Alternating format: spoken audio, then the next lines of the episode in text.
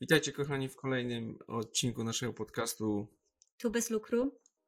W dzisiejszym odcinku będzie nasz gość specjalny. Tak? No tak. E, tak, gość specjalny. Bardzo długo już mieliśmy w planach, żeby taki podcast dla Was nakręcić e, i mam nadzieję, że on. Nie, nie mam nadziei. Ja wiem, że on będzie bardzo przydatny dla wielu z Was, ale zanim przejdziemy jeszcze do naszego gościa, to ja Wam przypominam oczywiście o naszym Instagramie, o tym, żebyście tam wchodzili, tam możecie z nami się spotkać, wejść w interakcję. E, No i oczywiście, jeżeli ten odcinek powali Was na kolana, a na pewno tak będzie, e, no to oczekujemy 5 gwiazdek. Mniej nie bierzemy. O.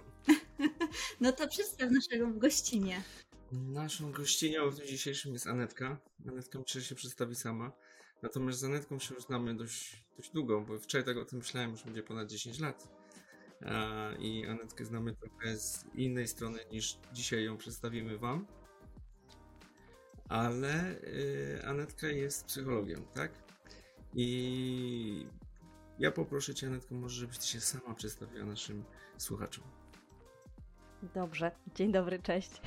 Bardzo miło, dziękuję za, za y, zaproszenie. Aneta Sporek, tak, to ja. Ja jestem psychologiem, psychoterapeutą i prowadzę Instytut Psychoterapii w Katowicach i w Krakowie. Y, I to jest chyba taki powód, taki, czy taka baza główna tej naszej dzisiejszej rozmowy. Tak rozumiem, że, że będziemy bardziej w takich tematach y, trochę przeżywania i, i emocji, i takich psychologicznych y, klimatach, więc E, to fajnie, bo to z takiej e, energii jeszcze, e, myślę, też matczynej, ciążowej tutaj, która u Mhm. Was się pojawia na Tak, kanale tak. często, e, to, to myślę, że to jest ważne, żeby trochę też móc sobie porozmawiać na ten temat. Także też dzięki.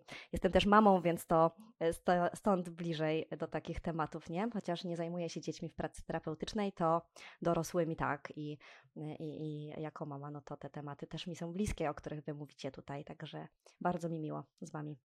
Tak. Nam y, również. Nam również. Idealnie wpasowujesz się w profil y, naszego wywiadu jako pani psycholog i pani mama, Tak. y, więc y, myślę, że to będzie super wywiad. Tak, ja myślę, że też w tej rozmowie będziemy się właśnie skupiać bardziej na tym dorosłym człowieku, bo my jakby dajemy też wywiady Wam i, i wszystkie filmy powstają z etapem naszego rozwoju. My jesteśmy świeżymi rodzicami, mamy maleństwo dopiero 10 miesięcy, więc jeszcze te rozmowy o rozwoju dzieci, tej stroną psychologiczną, to będzie na inny czas. A dzisiaj chciałabym, żebyśmy się skupili właśnie na, na dorosłych e, rodzicach i, i ich emocjach i tym, co może się dziać, jak można temu zaradzić. Więc pierwsze pytanie, ja zaczynam, czy? Zacznijmy. Zaczynam. Dobrze, to my tak polecimy z grubej rury. I mamy takie pytanie, e, czy to normalne, że e, kobiety, no i mężczyźni też, w ciąży mają obawy? I, i czy te obawy związane z tym, czy wszystko będzie w porządku, czy damy radę? E, No bo my mieliśmy takie obawy, ja miałam Mhm. takie obawy i, i się zastanawialiśmy, czy my jesteśmy coś wyjątkowi. czy każdy tak ma, czy... I czy nie trzeba się obawiać tych e, jakby emocji, niepokoju i, i tych wszystkich jakby pytań, które rodzą nam się w głowie i, i jakby czy to jest normalne, czy jakby chodzi nam też o to w tym pytaniu, czy rodzice e, powinni się obawiać tego, że coś mają w głowie, co ich zastanawia, że, że, że, te obawy się, obawy się pojawiają. No, ja sobie myślę, że jakby nie mieć obaw, to chyba byłoby groźniejsze, y, że, y, y, że te obawy, no bo obawy są naturalne, szczególnie jak nam się zmienia jakiś moment życiowy i, i etap, i to jest kolejny. Y, Kolejna rola, którą się y, mamy jakoś y, tutaj w niej poczuć, y, nie? No bo dotąd to byliśmy dziećmi, potem byliśmy młodzieżą, zbuntowanymi albo tam wczesno dorosłymi osobami, no a nagle jesteśmy rodzicami, nasi rodzice są dziadkami i to jest ogromna zmiana. I, I to w dodatku rzeczywiście nie da się przygotować na rodzicielstwo. Więc, więc myślę, że te obawy to jest też taki, taka rzecz, która jest chroniąca dla rodziców, y, bo jak się obawiasz, no to jesteś uważniejszy, może coś doczytasz, Mhm. może trochę się w tym, w tym temacie jakoś nim zajmiesz, nie? Może się jakoś tak zainteresujesz i trochę tej energii e, takiej zwalniającej i takiej uważnej e, wtedy w tym rodzicielstwie jest więcej, a to jest zasób, myślę, dla rodzica, żeby nie wiedzieć wszystkiego od razu i e, tylko się tak przyglądać temu. I sobie też Mhm. dać na to czas. Więc, więc ja myślę, że te obawy e, to, to mają też taki swój wymiar, który nam pomaga. E, Jeżeli się nie przestraszymy, że, że nie możemy tych obaw mieć, nie? Jeżeli ktoś ci Mhm. nie powie, że, że co ty jesteś matką, to przecież matki to naturalnie już mają e, taką wiedzę, to się rodzi matka z tym, ojciec to nie wiadomo, ale matka to na pewno. Takie teksty się czasami słyszy, to Tak, w ogóle jest, tak, e, myślę, w ogóle nieprawda. Matki też czasem nie wiedzą, co nie oznacza, że należy im mówić, co mają robić. ale to Mhm. inna rzecz, e, nie? E, Tak. I, e, I te obawy sprawiają, że my możemy właśnie, e, może razem, też w parze, czy, czy z, z tymi bliskimi sobie osobami rozeznawać, co tutaj się w ogóle dzieje, co to za Mhm. dziecko mam i co, czego ono potrzebuje, a potrzebuje pewnie czegoś innego niż inne dzieci, nie? Mhm. Także myślę, że tak, że to jest normalne. Ale fajne powiedziałaś, bo obawy często no to jest taki no negatywnie gdzieś tam postrzegane. Generalnie jak się boimy, to to nie jest takie uczucie pozytywne, a ty tutaj bardzo ładnie przekazałaś, że te obawy mogą być czymś pozytywnym, że one nas mogą napędzać do tego, żeby coś sprawdzać, żeby coś doczytać, e, żeby przekierować tą energię tego, że się boimy na coś, co tak naprawdę nam się przyda, co, co nas troszkę uspokoi. To, to bardzo fajne. Mi się bardzo podobało, bo ja o tym w ogóle w ten sposób nie pomyślałam. Jakby ja naturalnie szukałam, sprawdzałam, ale, ale tyle. Ale jakby nie, nie myślałam o tym, żeby tą, że tak naprawdę tą energię zamieniam na to szukanie i jakby do, douczanie się też o tym dziecku, które zaraz będzie z nami. Mhm. Coś mi to dało tak... mhm. Nie, nie, ja was słucham, bo jakby y, myślę, że trochę nadajecie na, na tych samych falach, jeśli chodzi o ten temat. E, jeśli was teraz tak posłuchałem i znam was trochę, więc myślę, że to byście się bardzo zgodziły. Tak. To może zadaj jakieś pytanie teraz ty. Myślę, że zostaniemy jeszcze przy tych obawach, to ja myślę, że takie też rodzice mają obawy, e, przynajmniej ja miałem takie obawy, mam je cały czas. E, czy dobrze wychowam e, nasze maleństwo i czy to jest też coś nienormalnego, czy, czy to jest jakby okej, że towarzyszy nam to cały czas, jakby na naszym przykładzie nasze maleństwo jest z nami już ponad 10 miesięcy, ale jakby e, jakby te obawy się przeplatają, czyli są jakieś obawy, one znikają i za chwilę pojawiają się nowe i to tak trwa i tak jest sinusoida, góra, dół, góra, dół i czy to jest jakby też okej. Mhm. No pewnie tak będzie, nie? Mówią, że do osiemnastki, ale pewnie później też. E, Wiecie, ja, ja sobie tak myślę, że, że rodzice się boją, jak są tacy bardziej świadomi, ale myślę, że wszyscy chyba się boją, że, mm, że żeby zrobić dobrze, nie? No to to jest to, o czym mówiliście, jak, jak tutaj zrobić tak, żeby to dziecko dobrze wychować, jak tutaj czegoś nie zepsuć i, i jak im więcej się czyta, tym więcej takich pytań można mieć albo takich obaw czasami i, i z jednej strony to jest rozwojowe, jak więcej wiem, to może tam uniknę różnych rzeczy, e, a, a też stan wiedzy się zmienia, nie? Sposoby na wychowania się Mhm. zmieniają, podejście do dzieci, w ogóle rozumienie tych, tych małych człowieczków się zmienia. Ale z drugiej strony ja sobie myślę, że my też na pewno y, zrobimy coś nie tak. Y, y, I nie ma co się jakoś tutaj napinać, że będę idealnym rodzicem, bo na pewno nie będę idealnym rodzicem. Nie, idealny rodzic nie istnieje, tutaj pisze Kamil Nowak. No i Mhm. e, rzeczywiście y, byłoby nawet super, to się tak terapeuci śmieją, żeby dzieci terapeutów y, wylądowały na terapii. To na pewno się wydarzy. Y, Nie dlatego, że będą najbardziej pokiereszowane, może, ale być może dlatego, że mają tę świadomość i wiedzę. A my nigdy nie, nie skontrolujemy każdej sytuacji i na pewno będą sytuacje, w których będziemy ranić nasze dzieci. Nie? Więc myślę, że bardziej chodzi o to, co my z tym później zrobimy, jak my zareagujemy na jakiś taki moment dla nas trudny, czy my później wrócimy do tego tematu, czy go omówimy. Nie? Myślę Mhm. sobie, że my pamiętamy, y, ja pamiętam ze swojego dzieciństwa różne trudne sytuacje, ale no pewnie jest ich kilka po prostu, przecież nie pamięta się wszystkich. Y, Natomiast pamiętam, co moi rodzice robili w związku z tym, tru- z tą trudną sytuacją też. I to jest taki Mhm. zasób, który możemy w- sobie jakoś budować, że my będziemy się złościć, nie? Będziemy się tam wkurzać, będziemy różne emocje przeżywać w rodzicielstwie i ta sinusoida tych uczuć jest duża. Ale myślę, że to, co dzieci też pamiętają, to jak my sobie z tym radzimy, albo czy potem wracamy do tematu, czy, czy o tym gadamy na przykład. Mhm.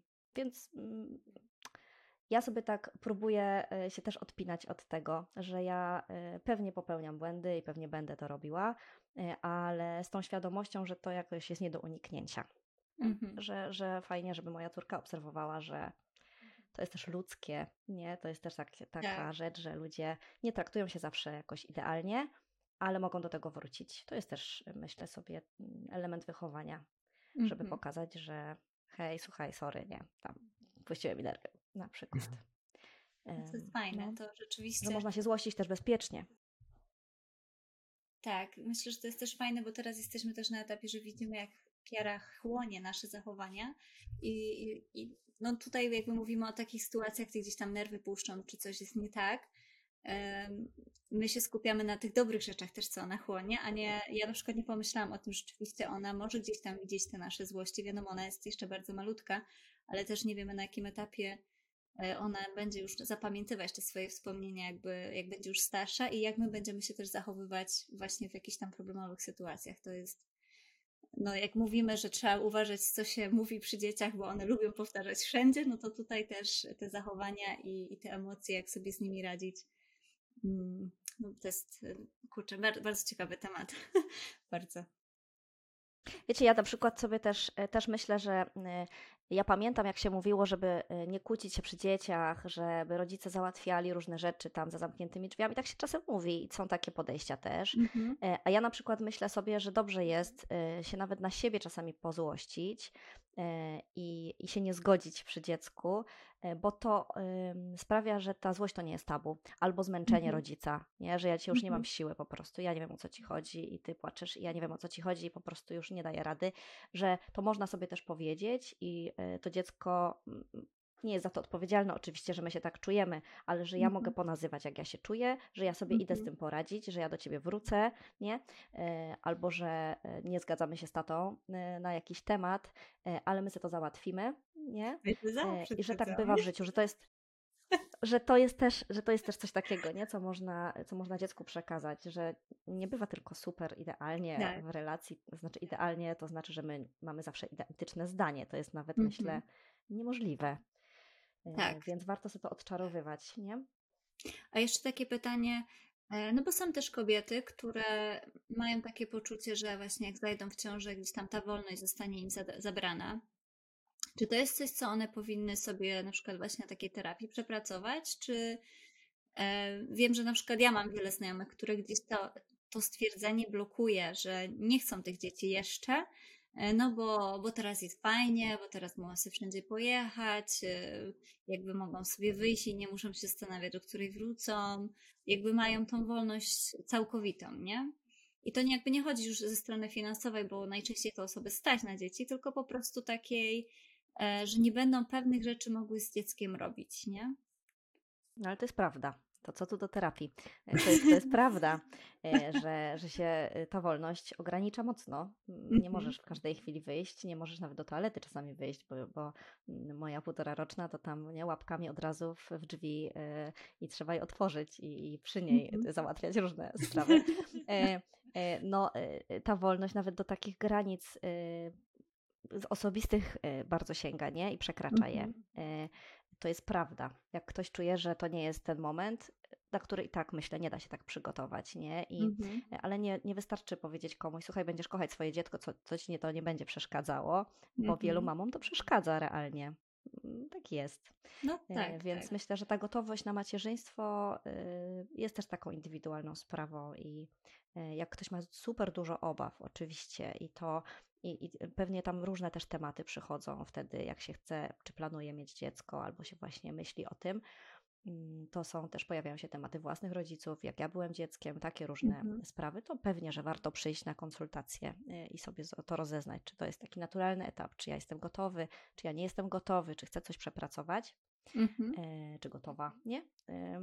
Ale, ale masz obawy, że, że ci się skończy wolność, no to tak, to jest życie. Tak z dzieckiem wygląda, że wolności nie ma. Takiej jak była na pewno, nie? No tak, tak, no cały świat się zmienia, ale właśnie tutaj przechodzimy do kolejnego punktu, gdzie chciałam zapytać, bo wczoraj się zastanawialiśmy nad takim pytaniem, czy właśnie przyjście do ciebie jako do psychologa przed ciążą może być taką formą jakby profilaktyki, a niekoniecznie leczenia. W sensie, czy fajnie, żeby rodzice przyszli, przychodzili i jakby przepracowali sobie jeszcze jakieś tam tematy, które mają w głowie, e, za, zanim zacznie się ta cała ciąża, macierzyństwo, tacierzyństwo, e, no bo później to jakby może się kumulować. Nie wiem, tak przynajmniej z naszego punktu widzenia, nie? Czy, czy tak jest, czy gdzieś mamy, zabłądziliśmy z naszym myśleniem? Ja myślę, że żeby mieć dzieci, to dobrze sobie zrobić porządek ze sobą, bo później Mhm. raz, że nie ma dużo czasu, e, e, jakby organizacyjnie, a dwa, e, będziemy przenosić na te dzieci różne przekonania, które mamy i różne trudności, które mamy, ponieważ te sytuacje, których doświadczamy z dziećmi, przekraczają nas, nie często, więc sięgamy do takich uczuć, emocji, frustracji, różnych rzeczy, z którymi no, no nie jest łatwo czasami, nie? Więc, Mhm. więc dobrze sobie porozeznawać, e, czy ja mam poukładane różne elementy takiego swojego przeżywania, czy czegoś się boję, e, zanim będę e, rodzicem. To byłby Mhm. idealny świat, gdyby tak było. Więc myślę, że tak, że warto, ale też wiecie, spotkałam się z tym nieraz, że się ma właśnie dużo przekonań a propos rodzicielstwa, że nie dam rady, że właśnie Mhm. źle wychowam to dziecko, czy ja jestem gotowa, z takich, mm, czy gotowy z takich przekonań, że to mnie przerośnie, a co jak dziecko będzie płakać, a ja nie wiem, czy je nakarmić, przewinąć, co ja mam zrobić i co wtedy, czy nie, co to znaczy, co to o mnie mówi. I wtedy warto sobie y, to przegadać też na takiej konsultacji. Nie? I trochę Mhm. sobie dokładnie tego napięcia upuścić i usłyszeć na przykład, że rodzice też nie wiedzą, nie? Albo, że jak y, Prawda, masz taką opcję z prawda. noworodkiem, y, że płacze, no to masz cztery opcje do wyboru, no albo trzeba przewinąć, albo trzeba nakarmić, albo trzeba przytulić i ponosić, albo coś boli. Jakby Tak. nie ma chyba innej opcji, nie? No i, e, i, i, i że to są rzeczy, które możesz zrobić, albo robić je w kółko i sprawdzać, no a jak, nie wiem, jest gorączka, coś się stało, no to lecieć do lekarza. E, to, to wyczerpuje temat, nie? W sensie e, my nie możemy więcej niż możemy, po Tak. prostu. I że ci rodzice to nie mają jakichś magicznych patentów na to, tylko po prostu wszyscy nie wiedzą, nie? Wszyscy się boją e, i że to jest naturalne i to jest też e, element tego wychowania, że oni nie wiedzą i się boją i to dobrze. Mm. Tak, ale to fajnie, że to powiedziałaś. Ja bym chciała to bardzo podkreślić. My też wiele rzeczy nie wiemy i robimy intuicyjnie, ja to nazywam. Albo to jest metoda prób i błędów, Mhm. albo się uda, albo się nie uda. I jakby i tak, tak wyglądało ostatnie nasze 10 miesięcy tak naprawdę. I, ja na przykład mogę jeszcze to potwierdzić, bo ja miałam trochę takie obawy, czy ja będę wiedzieć, jak ogarnąć to dziecko, dlatego że ja nie miałam styczności z żadnymi małymi dziećmi. Jakby w ogóle. I jakby w życiu niemowlaka na rękach to miałam chyba raz w życiu. Na kilka minut i trzymałam go tak. I czekałam, aż mama weźmie. Więc y, no, y, ale dajemy radę. Mała nie chodzi głodna, rośnie, jest zdrowa. Tak. Więc można. Tak, jak, nie, nie, jak ma, ma, ma co ubrać i ma co zjeść, to już nie jest najgorzej, nie? Jak się przytula. Tak. E, tak. Tak, tak. Trzeba, się, trzeba się, myślę, od siebie odpiąć czasami, nie? I, i tak sobie nie dodawać napięcia, bo, bo my się uczymy, dziecko się uczy być, co tutaj świat, jak to wszystko działa, a my się też uczymy i to jest okej. Nie? Mhm. Mhm. E, ja jakby też, gdy pojawia się to dziecko i jest nowa rzeczywistość, i ta rzeczywistość też jest jakby w związku między mamą a tatą. I rodzi się tam też wiele konfliktów, problemów, niedomówień czasami Jakich? różnych, różnych, przeróżnych. Czy taka wizyta też u psychologa jakby pójść razem i, i też jakby to przegadać i jakby to przepracować, a, czy, czy nie wiem, czy to też pomoże, czy, czy to nie będzie też troszkę lepiej e, zrozumieć siebie nawzajem jakby w tym rodzicielstwie. Mhm, mhm. Em, czy, czy, rozumiem, że pytacie, czy y, razem iść, jak już się jest rodzicem, czy zanim się jest rodzicem? E, no właśnie, to jest to pytanie, bo jakby e, wracając do tej jakby profilaktyki, czyli jakby e, z tej zasady lekarskiej, że lepiej zapobiegać niż leczyć, tak? To jakby w idealnym świecie pewnie byłoby e, dobrze zrobić to przed. Natomiast jeśli już jesteśmy w tym i na przykład już nie dajemy sobie rady, albo mamy siebie dość nawzajem, e, no bo to też czasami się zdarza, e, to czy jakby kiedy podjąć tą decyzję, że jednak potrzebujemy jakby pomocy? Każdy moment jest dobry, nie? E, każdy moment jest dobry. Jak, ja myślę, że jak ktoś czuje, że może pójdę, to znaczy, że warto. E, I jak ktoś czuje, że nie pójdę na pewno, no to, to bez sensu iść. Ale jak e, gdzieś tam po pomoc, nie? Do, do terapeuty, do psychologa, jak czuje, że może, to znaczy, że jest temat. A jak jest temat, no to warto o nim porozmawiać. Więc każdy moment, w którym taki pomysł się pojawia, to jest dobry moment. Mhm. mhm. A nie jest też tak, bo, bo czasami może być, że na przykład jedna ze stron chce iść z partnerem, a ten partner to tak, no ale w sumie po co? Jakby ma albo to ja sens. nie potrzebuję. Albo ja nie potrzebuję, ale pójdę tam dla ciebie. Czy takie coś w ogóle będzie miało sens? Jak jedna ze stron tak trochę z przymusu tam jest za karę? Jak za karę, to bez sensu, nie? Ale jak ktoś na przykład chce wesprzeć i ja tam nie potrzebuję, ale pójdę tam z tobą, bo ty chcesz, to fajnie. Mm, to, to mhm. może być to dobry punkt wyjścia, żeby się też czegoś dowiedzieć o sobie czy o relacji. Jak ktoś uważa, że e, ja nie chcę, nie pójdę, nie wiem, nie czuję tego, mam jakiś tutaj mm, dystans do takiej sytuacji, to dlaczego nie iść też samemu? Mm -hmm. Nie?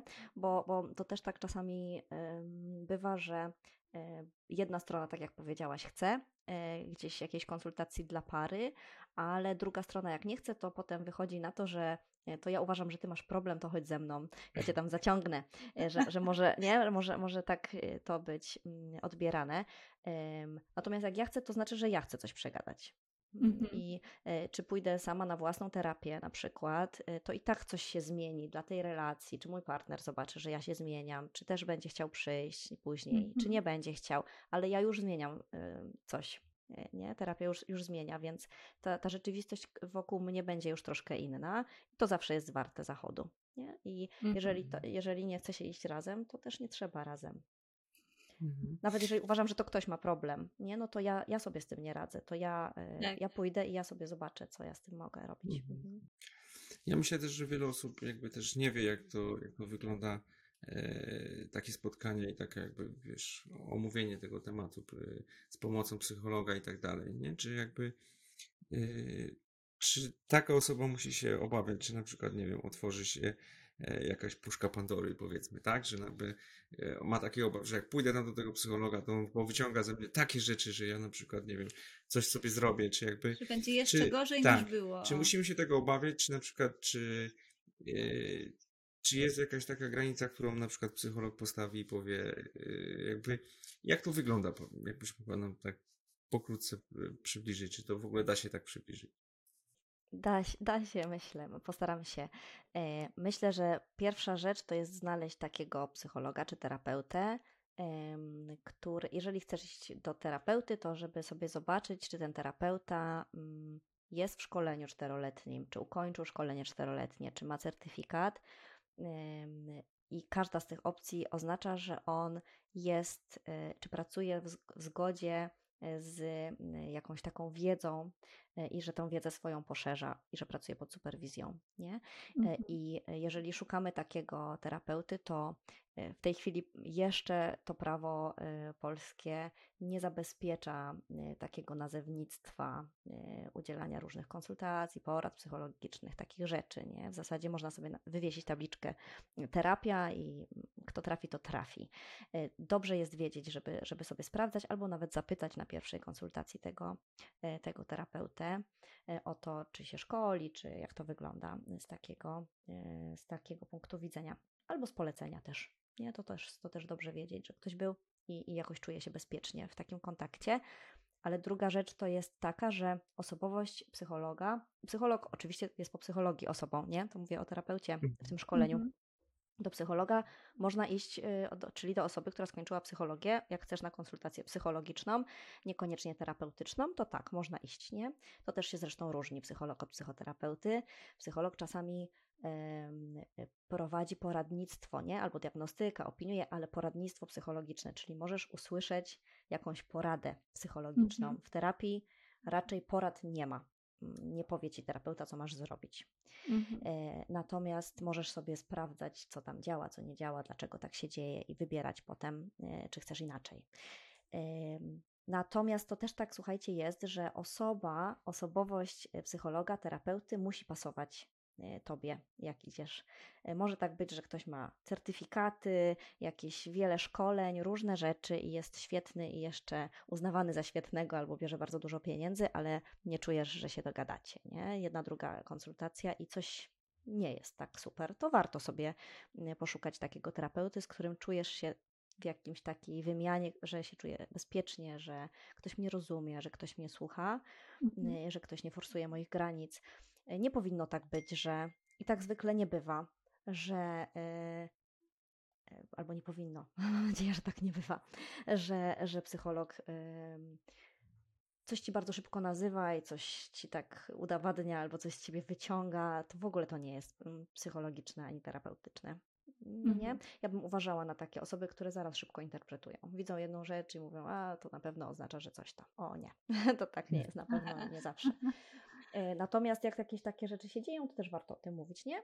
Bo, bo czasami coś może być za trudne albo za szybko i to warto też terapeucie czy psychologowi powiedzieć, mm, że na przykład tutaj to może nie, nie, jeszcze nie wnikajmy e, tak głęboko, albo jeszcze nie mam takiej gotowości, żeby o tym rozmawiać e, na przykład, to też jest okej. Mhm.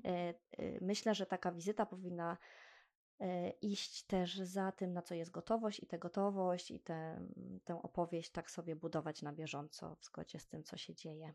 Ale terapia, jak już jesteśmy w psychoterapii, to nie jest zawsze przyjemny proces, no bo przychodzimy z trudnymi rzeczami, prawda? Więc jak będziemy się zajmować trudnymi rzeczami, no to będzie też czasem trudno na tych sesjach. Będą też te Mhm. emocje e, niełatwe, e, ale to też bezpieczeństwo tej relacji, tajemnica e, pozwala nam trochę tutaj się tym zaopiekować. Mhm. A jest jakiś taki czas średni, ile trwa taka terapia? To jest trudno powiedzieć, wiecie, bo mm, Mhm. są osoby, które chcą mm, sobie wyznaczyć taki czas, jak się umawiamy na tą terapię. To są osoby, które powiedzą: No, nie wyobrażam sobie dłużej niż rok być w terapii. Okej, Mhm. nie? To będziemy tak pracować, żeby zanim minie rok, tam się zastanowić, czy w zasadzie już wyczerpaliśmy tematy, czy, czy wypracowaliśmy to, co chcieliśmy, czy osiągnęliśmy te cele, które chcieliśmy osiągnąć. Y, Są takie osoby, które powiedzą: Ja za trzy miesiące wylatuję do Stanów i nie mam za dużo czasu, więc pracujemy tylko nad tymi rzeczami, co jesteśmy w stanie przez te trzy miesiące. Ale Mhm. są takie osoby, które nie określają czasu i to też spoko. Y, Po prostu sprawdzamy, co wypracowaliśmy i potem poznajemy, czy będziemy już kończyć, czy nie. Mhm. Mhm. No dobrze, to dużo rozmawialiśmy o tym etapie y, zachodzenia w ciąży, bycia w tej ciąży, a teraz y, chciałabym, żebyśmy przeszli trochę do tych etapów y, porodu, po ciąży, bo myślę, że one są jeszcze mocniejsze, szczególnie dla kobiety. Ja też sama jakby przechodziłam po ciąży te baby bluesy, to wszystko i hormony szalały na całego. Więc ty masz pytanie, mężu, odnośnie porodu. Tutaj masz zapisane nawet. Nie mam jak go Ty się wyłączyłeś gdzieś? Nie, nie. Gdzie jesteś? Nie, ja was słucham. E, jakby dla mnie poród osobiście jest jakby takim przeżyciem dość głębokim i jakby coś, co na pewno zostanie ze mną do końca życia i nie wiem, czy jeżeli będę uczestniczył przy drugim naszym porodzie, e, to jakby zmieni jakoś perspektywę tego, co przeżyłem na tym pierwszym e, e, porodzie, tak? Jakby e, nie wiem, czy mężczyzna się może przygotować na takie, na, na, na, takie historie. Jakby wiadomo, to wszystko robi kobieta, ale ten mężczyzna jednak jest tymi emocjami obok. Jakby nie jesteś w stanie nic zrobić. Twoja kobieta krzyczy, jak nigdy nie słyszałeś w swoim życiu, że, że, że, że krzyczała tak kiedykolwiek, tak? E, jakby widzisz tą całą sytuację, jesteś tam z nią, ale jesteś emocjonalnie tylko z nią, jakby i to jest wiadomo, że jest tak potocznie, że każdy mężczyzna powinien sobie radzić, no bo jest mężczyzną i tak dalej, jakby co to dla niego, nie? Jakby wiesz, nie? Takie, e, ale jednak zos- zos- zostaje z tym i, i dla mnie największym takim przeżyciem było, już tu kiedyś mówiłem w jednym z naszych odcinków, jest ta chwila, gdy to dziecko już się pojawia, jest z nami i ty dalej tkwisz w tych emocjach takich, które przeżywałeś przez ostatnie kilka lub kilkanaście godzin, a twoja kobieta po prostu za pstryknięciem palcami, hormony działają, ona się zaczyna uśmiechać, cieszyć, a ty jakby dalej jesteś gdzieś, wiesz, w tych emocjach takich trudnych, nie? Jakby, e, czy czy to też można jakby przepracować przed takim e, porodem dla mężczyzny, jakby na przykład chciał się zdecydować i jakby e, przygotować się jakoś na to, na co, co może go spotkać na tej porodówce? No, wiecie, że to, to jest w ogóle świetny temat, bo dużo się, y, coraz więcej się mówi o tym, może tak, coraz więcej chyba się mówi o tym, co, y, jak ten poród przebiega od, z perspektywy kobiety, jak się przygotować, a i tak nie, nie można się na to przygotować y, aż Tak. tak, ale, ale tam, tam coraz więcej uwagi się przykłada do takiego komfortu rodzenia, do szacunku, do intymności, y, do, do zwracania się do tych, y, do tych pań rodzących przez tam personel i tak dalej, i tak dalej. Ale tatusiowie towarzyszą tym porodom dosyć od niedawna, prawda? I, i tam ta uwaga, poza tym, że masz mnie wspierać, to mniej w tych uczuciach ojcowskich. My też rodziliśmy razem z, z mężem i e, to jest w ogóle osobny proces. Myślę tego, co przeżywa, to co ty powiedziałeś, Piotrek, to jest e, w ogóle mnie tak się to wzruszało, jak to opowiadałeś, bo, e, bo, bo to jest też proces stawania się tatą, który nie tylko jest tam na straży, w opiece nad tą swoją y, rodzącą kobietą, tylko on przeżywa swoje jeszcze rzeczy i tam tej uwagi w ogóle jest najmniej na tych emocjach y, taty. Na tej kobiecie jeszcze, jeszcze ta uwaga jest, wiadomo, tam się rodzi y, dziecko i, i tam wszyscy są sfokusowani, on też, ale to jest prawda, że, że tata ma własny proces. I, I te emocje są, wyobrażam sobie, mega trudne, dokładnie z takiej bezradności, co tu zrobić, z takiego bycia w, przy porodzie, przy takiej też intymności w ogóle inaczej, nie? Niż, niż takiej seksualnej czy, czy Mhm. takiej romantycznej. Przy, przy takim szpitalnym po prostu czasami no, no takim, takim klimacie, który, w którym y, mężczyźni też y, nie, jak, jak nie bywają w szpitalach za często, no to nie znają go, e, a to jest jeszcze moja kobieta i ona tutaj cierpi, nie? I tutaj jakieś różne rzeczy się dzieją, krew się leje, nie wiadomo, co tu robić. E, najlepiej zemdleć, nie? Albo wyjść po, po, po wodę. To, to, No. były jedyne pytania od położnych, czy, jest, czy jesteś ok i czy nie zemdlejesz zaraz, nie? Bo to były dwa pytania, które słyszałem przez całą akcję porodową. Znaczy, natomiast ja uważam, że to jest przeżycie ym, tak silne dla kobiety y, i tak samo silne dla mężczyzny, który w tym porodzie uczestniczy. On też uczestniczy. Nie? W dodatku on widzi też Mm. dużo różnych rzeczy. Może nie ma tego, tego bólowego doświadczenia takiego, ale widzi y, różne też rzeczy, których tam kobieta nie widzi, no nie? Mm, Mhm. Więc, więc to jest ten, ten ładunek emocjonalny jest ogromny i on wymagałby, myślę, gdyby nie, nie ten przekaz, o którym ty powiedziałeś, że facet to sama poradzić. To jest bzdura. On sobie tak, może, tak samo może poradzić, jak i nie poradzić. Wymaga przegadania, uważam. E, I, I to może by też być bardzo mega trudne. Ja bym się nie upierała, że mamy takie, takie teraz czasy, że ten facet, co nie wchodził na salę porodową, to teraz może wchodzić, to koniecznie ma wchodzić i rodzić razem. Nie musi. Myślę, że nie musi tego robić, jak nie czuje tego i nie chce, boi się, yy, bo ma wybór, nie? My kobiety nie bardzo mamy wybór, ale ten mężczyzna ma. Ten mężczyzna ma, ale jak to przeżyje, to, to uważam, że yy, to jest temat do przegadania.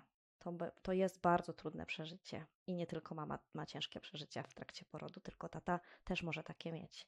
E, Więc przegadanie sobie tego, że, że nie wiem, nie wiedziałem, co mam zrobić, byłem bezradny, w ogóle e, ta fizjologia mnie przeraziła, e, co ja miałem tutaj, tylko cię ściskać za rękę, czy, czy krzyczeć, czy co, nie? E, Że te wszystkie uczucia powinny dojść do głosu i to, żeby to nie zostało takim jakimś traumatycznym przeżyciem dla, dla tego taty. Ale te, e, słuchajcie, hormony, które, które jeszcze sobie myślę o tym hormonach, nie? Mhm. Nie wszystkie kobiety się uśmiechają zaraz po porodzie. Niektóre się nie uśmiechają, to też jest normalne. E, niektóre są też przerażone i, i też. E, I nie każdy tata dostaje e, też dzie, dziecko do przytulania od razu, ale jak dostaje, to oksytocyna też działa u tatów, nie? Mhm. Więc, Mhm. więc to, też, to też pomaga. Tam mężczyźni też mają, słuchajcie, uczucia i też mają hormony, które im pomagają. Więc na szczęście ta natura tutaj trochę tak, tak działa Mhm. wspomagająco, ale to nie znaczy, że to możemy sobie tak zostawić. No, Też warto sobie jakby, e, to y, przegadać w parze czy z psychologiem. Mhm. e, no to jest właśnie coś, co teraz powiedziałaś, bo jakby ja mam w głowie jakby cały ten poród i pewnie każdą sekundę tego porodu i jakby e, to jest jakieś takie przeżycie, które zostaje e, z nami do, e, do końca życia pewnie.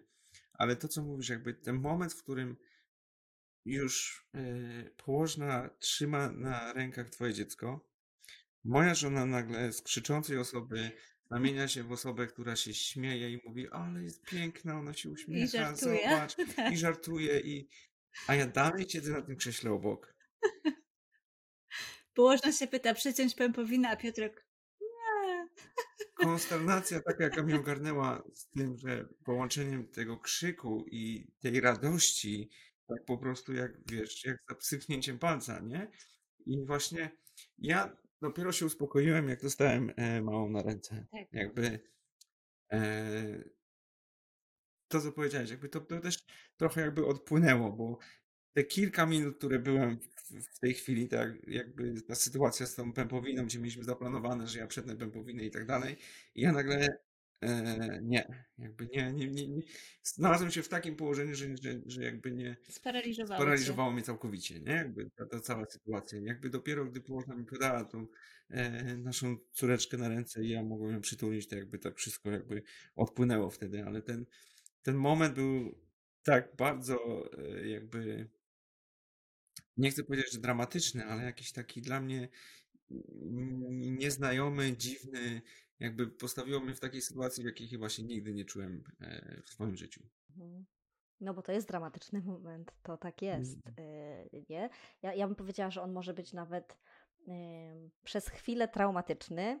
Y, Nie mówię o Mhm. takim, wiecie, o diagnozie, tylko o, o czymś takim, że y, y, sytuacja ogromnej bezradności, czy doświadczenia ogromnej bezradności jest sytuacją, którą my przeżywamy zagrażająco, czy z lękiem. Y, I i na, na szczęście ta nagroda w postaci te, nie, te, tego przytulenia, tego dziecka e, pomaga i ta oksytocyna, ale też, tak jak mówię, nie zawsze tak jest e, i nie zawsze te uczucia tak i te, te hormony tak działają e, i te baby bluesy, i, e, które się tam pojawiają i te wahania u kobiet i u mężczyzn tak samo mogą się pojawiać. Natomiast, natomiast ta bezradność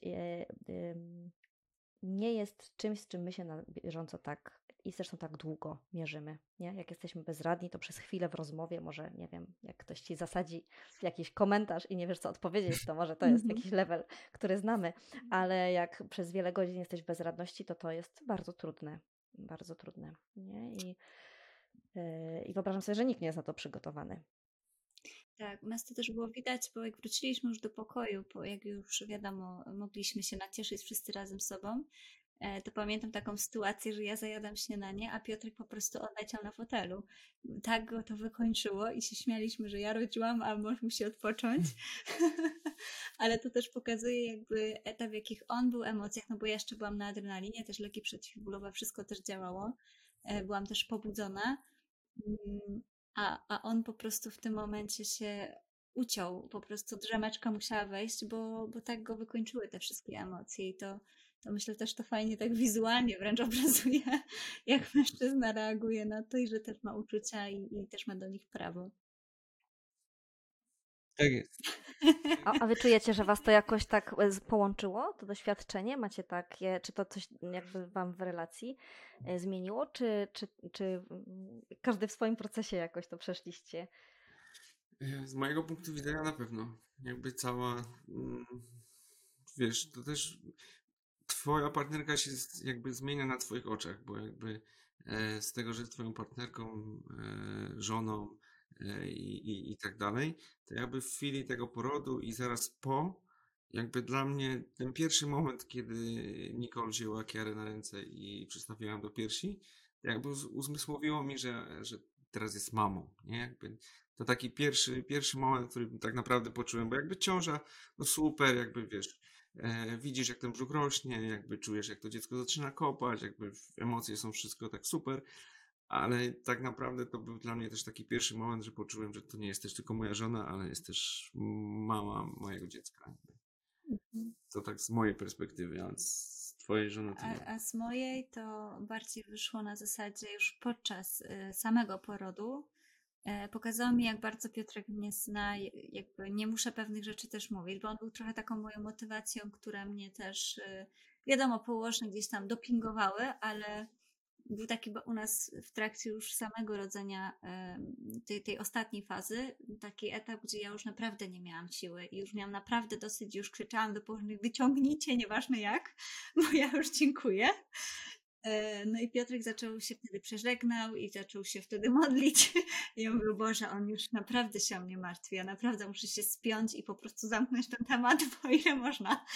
I, i, to, i to wtedy bardzo mi tak, takiej motywacji też dało. No i to takie, y, jakby wiadomo, że my o siebie nawzajem zawsze w tej relacji dbamy, ale w tych momentach, gdzie jest ci ciężko i ty już, ja już się czułam bezradna, że już naprawdę nie wiem, co mogę jeszcze zrobić, żeby to dziecko po prostu wyszło ze mnie, to te takie małe rzeczy, i też kiedyś wspominaliśmy o tym na, na innym podcaście, że te takie małe rzeczy, które on robi, pokazywały, jak on świetnie mnie zna i jak e, tymi małymi rzeczami pokazuje mi, żebym, żebym się nie poddawała, żebym jeszcze, e, że jeszcze trochę, że, że damy radę, że nie jestem w tym sama. I, i myślę, że to, mimo że jakby zawsze gdzieś tam wiedziałam, że możemy na siebie liczyć, to, to jeszcze w takich trudnych sytuacjach też dla niego y, no, potwierdziło, że jesteśmy naprawdę taką, mamy fajną, silną tą relację. Chyba ci nigdy o tym nie powiedziałam, nie? Hmm. Jeszcze przejdziemy sesję terapeutyczną. Na wizji. Na wizji. No, dobrze, dobrze to słyszeć. To jest, to jest takie, no, wspaniałe, nie? Że tak przeżyliście to razem i, i że to Tak. taką więź wam jeszcze dobudowało, dodało. Mm. A ja mam jeszcze pytanie, bo jest. Znam osoby jakby personalnie takie, które e, właśnie rodziły razem i, i mężczyzna później ma taką traumę do kobiety i jakby nie widzi jej, e, swojej partnerki jakby inaczej niż, e, niż w tej sytuacji porodowej i jakieś ma takie obawy przed zbliżeniem i, i takimi rzeczami. Czy to jest coś, na co powinno być przegadane właśnie z terapeutą? Żeby sobie z tym poradzić. Chodzi ci o to tak zwane nie zaglądaj tam? Tak, Tak, no, no tak się żartuje. Nie? Nie. No bo ty nie masz jakby problemu, nie? A, ale znam pary, które mają takie problemy i, i gdzieś tam y, kobieta później się frustruje trochę, bo ona by chciała, a, a mężczyzna jest taki oporny bardzo, bo, bo gdzieś tam jeszcze przechodzi te swoje emocje i, i to właśnie co, co widział, nie? Fajnie, fajnie się skonsultować y, i, i sobie to przegadać, bo, mm, bo być może y, no, no, przeżywa się y, też kontakt z taką intymnością, wiecie, w taki romantyczny czy, czy po prostu seksualny sposób przez jakiś czas. I, I moment porodu to jest mm, jakby takie zaglądanie e, w te sfery intymne e, w, przez absolutnie inny pryzmat, e, nie? To, to na pewno jest zmiana. To, to co innego wiedzieć, a widzieć, tak się mówi, nie? Że wiedzieć to jedno, a Mhm. zobaczyć to drugie.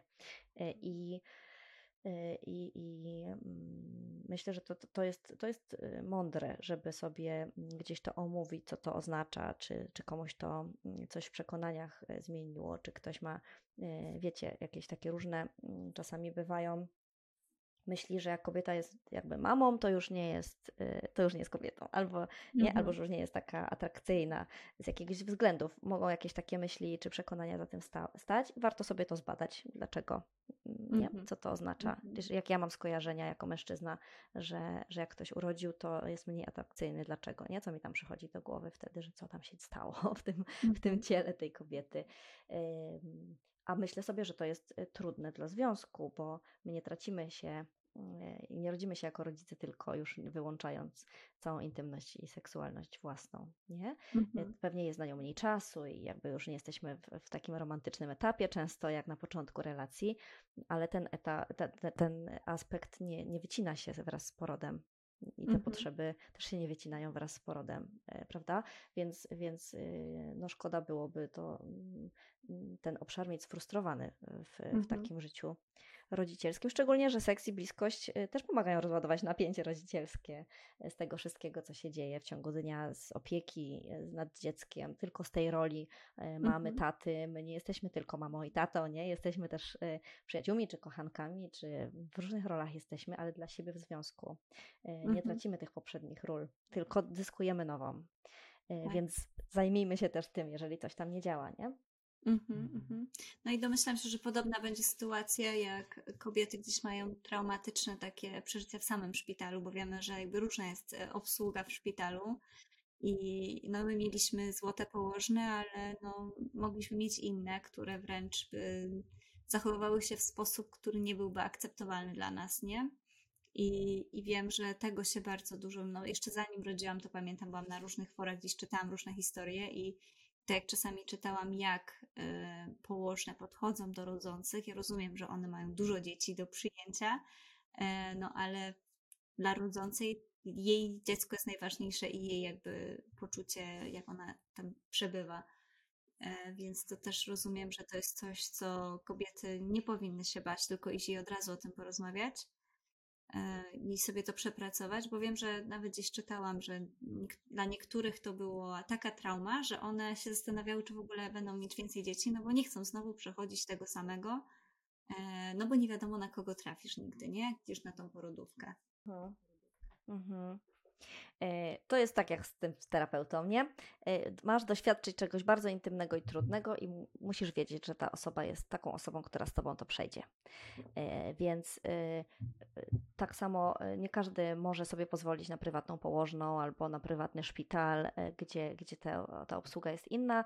Ja też rodziłam na NFZ i myślę sobie, że e, ten kontakt, ale da się, nie? Wcześniej przyjść, Mhm. może porozmawiać, zapytać, czy z jakąś położną mogę się umówić, czy, Mhm. E, Czy ktoś, czy mogę poznać kogoś, kto na tym dyżurze tam kiedyś będzie, czy to się jakoś da ogarnąć i zapytać, jakie są warunki, jak tutaj w tym szpitalu się rodzi, czy, czy zwracacie uwagę, nie wiem, na to, żeby to był po- poród naturalny i do tego dążymy, czy tutaj jak, m, są jakieś komplikacje, to szybko jest rozwiązanie cesarskie, czy jak tutaj się, jaka jest praktyka, żebyśmy my Mhm. też jak najwięcej wiedziały o tym i, i czy wiedzieli w parze, żeby się przygotować. E, Myślę, że nie ma co czytać traumatycznych historii porodowych, natomiast, bo, bo, no bo to powoduje lęk, nie? Mhm. Natomiast y, warto, warto się dowiedzieć, jak przebiega poród, jak są te fazy, jak to działa i warto wiedzieć, y, jakie mamy mm, prawa czy możliwości w trakcie porodu. Y, Mhm. że szczególnie jak rodzimy razem, no to zawsze jest druga osoba, to nie musi być mm, ten mąż, chłopak, to może być przecież przyjaciółka, czy mm, nie, już, już covidowe y, obostrzenia zeszły i można rodzić z bliską osobą jakąś, żeby wiedzieć też, co możemy w trakcie porodu, Mhm. e, i na co się możemy zgadzać, na co, o czym powinniśmy być informowani, żebyśmy my też mieli takie poczucie bezpieczeństwa e, Tak. nie, w takiej sytuacji zbudowane. Tak, tak, jak najbardziej. I tym pięknym sposobem, kochani, zakończamy pierwszą część tego wywiadu z Anetką. Oczywiście zapraszamy Was e, do drugiej części, która już będzie skupiała się na baby bluesach, na tym, co się dzieje już po tym porodzie. E, Anetce dziękujemy i oczywiście słyszymy Dziękuję się, serdecznie. słyszymy się w drugiej części tego wywiadu. Zapraszamy Was już na niego. Do usłyszenia.